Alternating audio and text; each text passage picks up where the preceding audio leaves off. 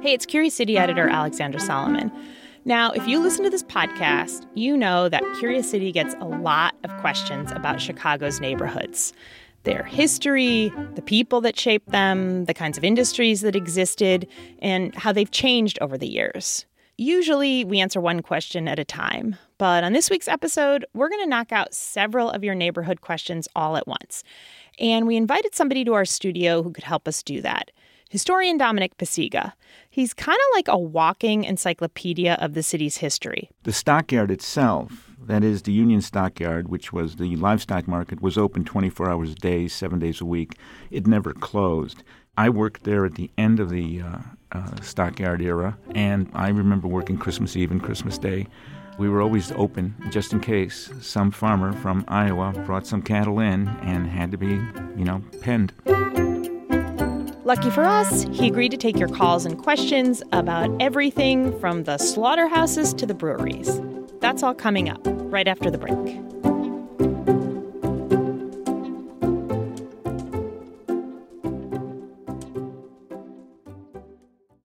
Curious City is supported by BetterHelp. If you had an extra hour in the day, how would you use it? BetterHelp Online Therapy can help you figure out what's most important to you so you can prioritize it. Learn to make time for what makes you happy. Just fill out a brief questionnaire to get matched with a licensed therapist and switch therapists anytime at no additional charge. Visit betterhelp.com slash curiouscity today to get 10% off your first month. Do you need a break from the news? Well, my friend, Nerdette Podcast is here for you. Our show is all about delight. We laugh about what's happening in pop culture and feature thoughtful interviews with fascinating people. We even have a monthly book club that you can participate in. I could just go on and on about it. I loved this book. It was an experience, I'll tell you that. I discovered authors I had never heard of, and I'm really happy that I did. Come hang out with us. Listen to Nerdette wherever you get your podcasts. Hey, it's Alexandra, and I'm here with historian Dominic Pacyga, and we've got a few question askers lined up with some burning questions. They're ready to go. Professor, thanks so much for joining us. Glad to be here. Okay, first up with a question about Chicago neighborhoods is Ernesto. Ernesto, what are you curious about? Hi, my question is uh, when I first moved to, to Chicago, I lived in Humboldt Park, and that was at that point mostly a, a Puerto Rican neighborhood. That's changing a little bit, and there's other neighborhoods like a Ukrainian village, which obviously get their name from from that ethnicity, and that got me thinking: How often do neighborhoods change ethnic population? Is it a common occurrence? Does it happen frequently or less frequently? Where do you live now? I'm in Edgewater now. You're in Edgewater, okay, and that's a neighborhood that's gone through a lot of change also, um, mm-hmm. and gentrification and so forth measuring ethnicity is kind of difficult. Each group has its different history and its you know uh, different prejudices against them as far as moving in and out goes. Probably um, the longest group that has maintained its ethnicity is Bronzeville and the Black Belt on the South Side, which really developed oh, about 100 years ago, 110 years ago. The Polish community on Milwaukee Avenue, uh, that settled about 1857 and, and probably remained mostly Polish till about 1967. So that's among the white groups, that's among the, lo- the longest. Uh, and then it began to become more Puerto Rican, uh, Mexican. So you see change going kind of constantly. The, the average, I would guess, would be about three generations. What's interesting, you know, I grew up in back of the yards, and there were 12 Catholic churches in two square miles, and uh, I mean, better than Rome. And those churches were built to last forever, right? Well, most yeah. of them are closed now because the ethnic groups have moved out. Uh, you know, I was at a Polish church. Around the corner was a Lithuanian church. Up the street was a Mexican church. Then there was a German church and an Irish church. Now it's primarily Mexican, uh, and that community doesn't need 12 Catholic churches. Are the last things that leave the neighborhood after the population starts shifting are the food stores? Mm-hmm. And and that's true because the residents that leave last are the older people, and they depend on those food stores. Uh, you know, you can't buy good Puerto Rican food in a Polish deli. You can't buy good Polish. No, I, have tried. right. No. you can't buy good Polish food in a in an in an Irish deli. So you know, uh, those are the last places to, to go, and and the churches.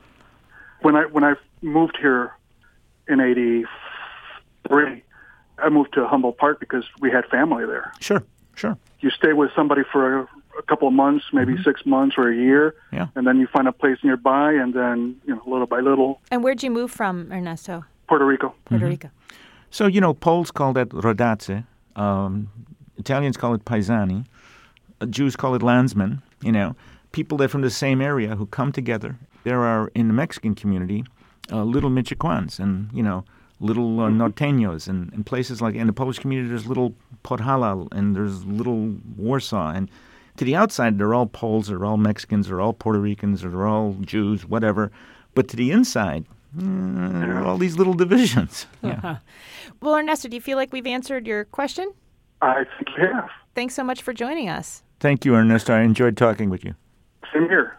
So, our question asker now is Andrew Waple, and I know he's got a question for you about the stockyards. Hey, Andrew, what's your question? So I was wondering what the record was at the stockyards for the highest number of animals, all animals, not just pigs, killed in a single day at the stockyards. And would they have slaughtered animals 24 hours a day generally? And if they didn't, how on earth could they have killed that many animals in a single day?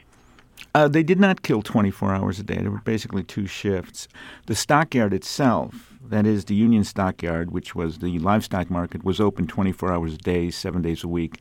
It never closed. It was always there to receive uh, animals. And the biggest run at the Union Stockyards was in the early 1920s, eight, almost 8.5 million animals in one year. Chicago had developed first as a shipper's market in the 1860s. You know, it opened on Christmas Day, 1865. I mean, what better way to celebrate Christmas than to open a livestock market? uh, and it, it, from that point on, it was always open. Uh, I worked there at the end of the uh, uh stockyard era, and uh, I remember working Christmas Eve and Christmas Day. Uh, we were always open just in case some farmer from Iowa brought some cattle in and had to be, you know, penned. Uh, so it's about 18.5 million animals in early 1920s. They did it twice, two years in a row. But from 1893 to 1933, there were never fewer than 13 million head of livestock on the market. Uh, and like I say, about two thirds of those were slaughtered in Chicago. So in a in a single day, then, what would have been the maximum number they may have killed at any one given point in time on a on a single day? Well, that would be hard to hard hard to figure out since there were so many packing houses. There were the major packers like Swift, Armour, uh, Wilson, uh, Hammond mm-hmm. Packing. Uh, then there were a bunch of small meat packers. But um, on, a, on an average day, Armour would kill about 8,500 hogs, uh, probably about uh, 2,500 cattle, and maybe about 7,000 sheep. Wow. I mean, it was just an incredible line of constant movement of animals uh, onto the kill floor. And you know, uh, 500,000 tourists a year came to the stockyards at the turn of the century, 19th into the 20th century. Sarah Bernhardt visited. Uh, the, the nephews of the Tsar uh, of Russia, uh, Japanese princes, and every presidential candidate came to walk in the pens and showed that he was a friend of the working man. Hmm. Uh, so it was really quite an interesting place and, and, a, and a major attraction. Andrew, are you surprised by the amount that we were slaughtering kind of on any given day in the city? Oh, certainly. I mean, 18 and a half million animals in a year is just such an astounding number. Of a pig every second and a half or so. It's a question I've always wondered, and uh, just a great privilege to, to hear straight from the source. Oh, thank you so much, Andrew. I enjoyed talking with you. All right, up next, we've got a question from Brian Brasco. Brian, what's your question? Uh, yeah, so my question is what was the Ravenswood neighborhood or avenue before it is what it is today? Um, today there's a bunch of breweries and it's Malt Row and there's some catering places up there. It Looks like there's some factories or manufacturing. I know there was like a pencil factory in Roscoe Village, but what was up there before? You know, Ravenswood, um, of course, was on the edge of the city. Um, there were a lot of truck farmers originally in the area, a lot of German and uh, uh, English truck farmers who would grow vegetables, etc., bring bring it into the city to markets, maybe to the Haymarket, etc. The Budlong brothers, okay, opened a pickle factory in the neighborhood in 1857, and then they expanded into the flour business and employed many Polish workers on a sort of seasonal basis who would just come up the uh, the, the street. So the early commercial agriculture emphasized this truck farming, as I've said, and it was basically the mass production, interestingly enough, of pickles, flowers, and celery. Many taverns uh, opened along Lincoln Avenue, and that's also now what do you call it, Malt uh, Malt Row, right? Also, Rose Hill Cemetery opened in 1859. This is something that modern Chicagoans don't think about much, but Rose Hill uh, Cemetery and all cemeteries attracted not only mourners, but picnickers. It Mhm. was an open space. People would bring picnic baskets and, uh, and uh, you know, uh, lay on the grass and spend a day. Uh, so this started to have increased traffic to Ra- Ravenswood, uh, and it began to transform this once mostly rural district. Uh, by the 1890s, you had the electric streetcars coming out. By the way, Ravenswood was brought into the city in 1889. It was a great annexation. We did this in order to attract the World's Fair of 1893 and Okay. and show New York that we were catching up with them and we were going to pass them. We didn't because they swallowed Brooklyn and all the other outer boroughs, and so they stayed the largest city. But uh, so Ravenswood comes into the city, and at that point, by 1890s or so, there's electric streetcars, and you have to understand how important that is for d- development. You can't really have a housing housing development unless you can get people to get to work Sure. and move people around. Uh, so that becomes very, very important. Uh, and so, you know, while much of the history of the early community was German, um, much of that has disappeared, especially since World War One. But there are remnants in some of the shops and restaurants, as well as actually an original section of the Berlin Wall, which can be seen from the Brown Line uh, at Western Avenue. Oh, wow. So that's kind of interesting. Why bring it there? Well, because there were once Germans there, and there's not now. I suppose there are some German kids who have moved to the suburbs who are moving back to Ravenswood to get you know good uh, veal or something. Sure. yeah. Well, I hope we uh, answered your question, Brian. Do you feel like you're going to look at the neighborhood differently now? Yeah, I mean, I'm gonna wait for like some hipster to open up like a pickle a pickle shop or something and talk about it, you know, and its history of like how it used to start there. But uh, that's that's pretty cool. Sounds like a good investment.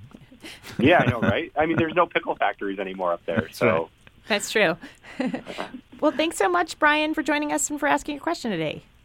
thank you so much for answering my question. Thank you. So, Professor Pacyga, do you have a question, something that you've always wanted to know about Chicago that you kind of got in your mind? Well, you know, Chicago presents itself as a constant question to me. Uh, I grew up on the South Side. I've walked the city. I've driven the city. Uh, I'm constantly fascinated by the city. So, uh, to give you one question, I couldn't possibly do, but I, there are a million questions, and that keeps me interested and excited about looking at Chicago, and hopefully will for a, a good long time. Well, thanks so much for joining us today and taking on all of our questions from our listeners and for sharing your curiosity with us. Thank you.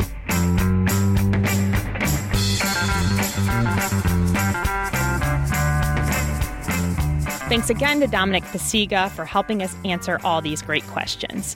And if you want to learn more about Chicago history, you can check out some of his books, including American Warsaw, The Rise, Fall, and Rebirth of Polish Chicago, and more recently, American Slaughterhouse. And Speaking of the slaughterhouses, did you know that back in the 1940s, Chicago school kids used to take local field trips there?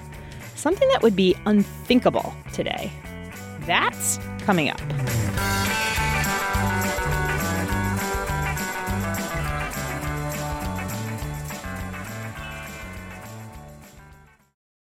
Do you need a break from the news? Well, my friend, Nerdette Podcast is here for you. Our show is all about delight. We laugh about what's happening in pop culture and feature thoughtful interviews with fascinating people. We even have a monthly book club that you can participate in. I could just go on and on about it. I loved this book. It was an experience, I'll tell you that. I discovered authors I had never heard of, and I'm really happy that I did. Come hang out with us. Listen to Nerdette wherever you get your podcasts. A few years ago, reporter Monica Eng answered a question about what happened to Chicago's meatpacking industry. And while she was doing the reporting, she heard a tale about the stockyards that deserved a separate story of its own. The story was told by Ed Kramer, a WBEZ volunteer who remembered going there with his eighth grade class in 1941. Ed died in 2018 at the age of 89. He had a great memory and amazing Chicago stories. We got some Chicago school kids to help bring Ed's tale to life, but what you're about to hear is not for the squeamish. I was in the eighth grade at Wicker Park Grammar School. Mrs. Paulson was my eighth grade teacher. And we uh, all packed our bag lunches and went to the Wicker Park L train at Damen, north of Milwaukee. And we got off at the Swift and Company station. Now imagine riding over the stock pens that were filled with cattle, looking down at this just herd of, of animals. It's like probably over a million just right They're so cute. I love them. I just want to eat them. They explained to us what we were going to see, and if anyone was faint of heart, they could uh, stay behind. What are you, spooked? You know what? I'm going to be the only because I'm brave. But no one chose to stay behind, and uh, we went on this catwalk, and down below us, the cows were being let in through a chute. A chain was whipped around the back legs of the cows. They were hoisted up into the air. Someone came along with a huge wooden sledge, hit them on the head and stunned them, and then their throats were cut. At that point, at least a half a dozen people in the group started to erp. And uh, I vividly remember that uh, Mrs. Paulson's son not only erped, but he also ended up passing out. And uh, after we saw the slaughtering process, they took us through the stockyard on the catwalk again, and we saw them actually strip the cow, take off the hide, cut the uh, carcass in half, and strip it down to the everything but the uh, the oink and the squeak, as the uh, as they said. From there, we went to have lunch. It was a quite an event. I'm not eating this one. Most of the kids didn't even want to touch their bag of lunches. that was our eighth grade outing. We uh, got back on the train, went back to school, and we got back by three o'clock.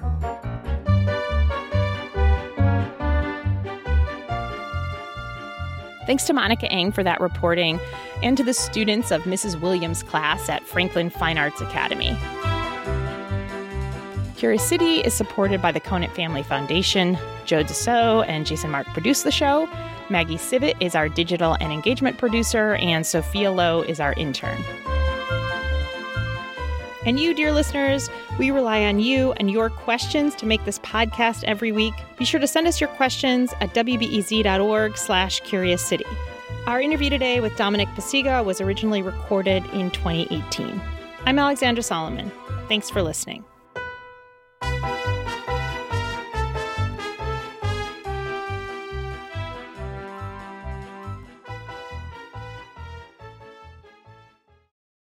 Before we start the show, we here at Curious City want to let you in on a little known fact about WBEZ. 89% of all our funding comes from community support, including contributions from curious listeners like you. If this program has changed how you see Chicago, please consider supporting this program at wbez.org/curious. Thank you. At a time when information continues to come at us faster and faster, sometimes you need to hit pause and rewind. NPR's Throughline takes you back in time to the source of the news stories filling your feed. Find NPR's Throughline wherever you get your podcasts.